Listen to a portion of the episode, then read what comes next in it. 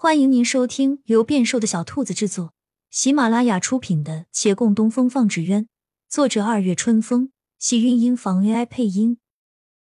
欢迎订阅，期待你的点评。第361集，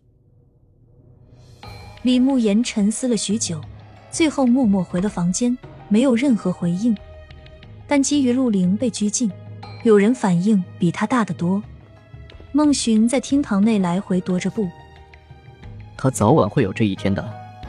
我就知道，你们说皇上会给他留全尸吗？这话惊到洛长青，他惶然站起来。阿玲到底犯了什么事？孟寻与月兰相视而望，的确有些事情他没有那么清楚。孟寻知道小峰和杨连奇都是因他而死，但都瞒了下来，说到底还是念了旧情，明知自己助纣为虐，还是不忍他身陷囹圄。月兰对这两件事则全然是猜测，她没有听陆凌亲口说过。如果他们知晓他做过的事情不止这些，不知是担忧还是痛心。孟寻徘徊良久，最后一跺脚。师父，你说他该被处死吗？洛长青忧心忡忡，也糊里糊涂。我不知他做了什么啊。孟寻不知如何与他说，想起小峰，又觉得还是不要让他知道太多为好。他思来想去，一横心，我决定了，我要去求皇上，他犯了错是该受到惩罚，但我还是希望能饶他一命，试试看吧。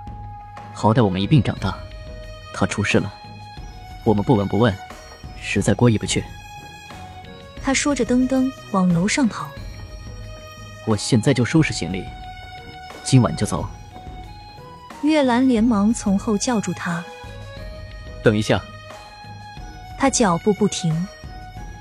此去路远，不能耽搁了，就算挽不回他的命，起码也算我尽力了，我不能叫自己以后自责。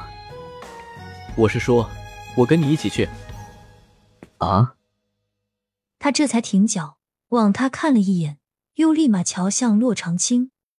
洛长青一追了过来。我也一起去。师父你一起，怕是会耽搁我们行程。孟寻直截了当。他一愣，哀道：那好吧，你们一路小心。可皇上是否会听你们的？会不会连你们也牵连进去？上回一谈，我瞧着皇上不是个十分古板的人，未必是不会通融的。就算他不看与大师哥的关系，好歹他曾说过会答应我一件事，还送了我一手串为证呀。说到此，他忽脸色一变。我都忘了，手串没了呀。这个不要紧，手串只是个凭证，他愿意听你的，有没有都会听。也是，不过希望他不要因为我把玉子的东西弄丢而降罪啊。两人很快到达京师，李慕言能够见着皇上，他们自也见到了。皇上点着头道：没错，朕当然记得许过你一件事。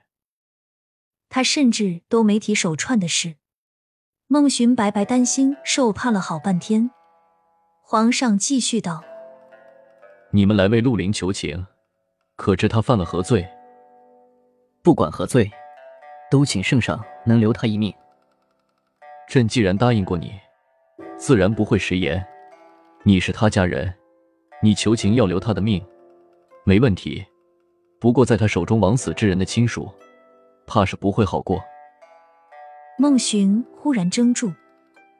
枉死之人的亲属，小峰其实是师父的弟弟，如果师父知晓，他该如何选择？而且那顾掌柜如今也算他半个师父，又如何能说他是外人呢？他的眼色黯然，想来自己踏上这行程就是错的，他一味为自己的亲人开脱，那被害之人又何其无辜，他们凭什么要承担那份痛苦？你还是要求情吗？皇上又问。他茫茫然不知该如何回应，半晌后他木讷侧身拉了拉月兰。大师哥，你怎样说？月兰不知小小风与洛长青的关系，和顾掌柜的关系也不如他那般近，他似乎可以站在局外人的角度来做决定，可他一迟没有回应。他不敢说自己站在什么的高度上，他对陆凌所作所为也不是全然不知，可上一回陆凌回去，他什么都没说，什么都没问。然而他不问是不问，可当陆凌已被绳之于法，要他来替他开脱求情，这似乎也是做不到的。皇上瞧着孟寻一直不回应，笑道：“你若是一定要求朕怎样，就把那手串拿出来，朕会答应你。”孟寻支支吾吾，皇上眉眼一挑：“你以为朕忘记了？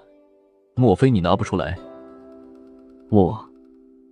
对方打断他，轻描淡写道：“朕送你手串当日，就在王府后门处看见其上的珠子了，你就算不喜欢，也不必毁了丢掉啊。”孟寻大惊，惶然跪了下来：“草民不是故意丢的，纯粹是不小心啊。”“行了，你不用如此紧张，朕还没有小气到那个地步。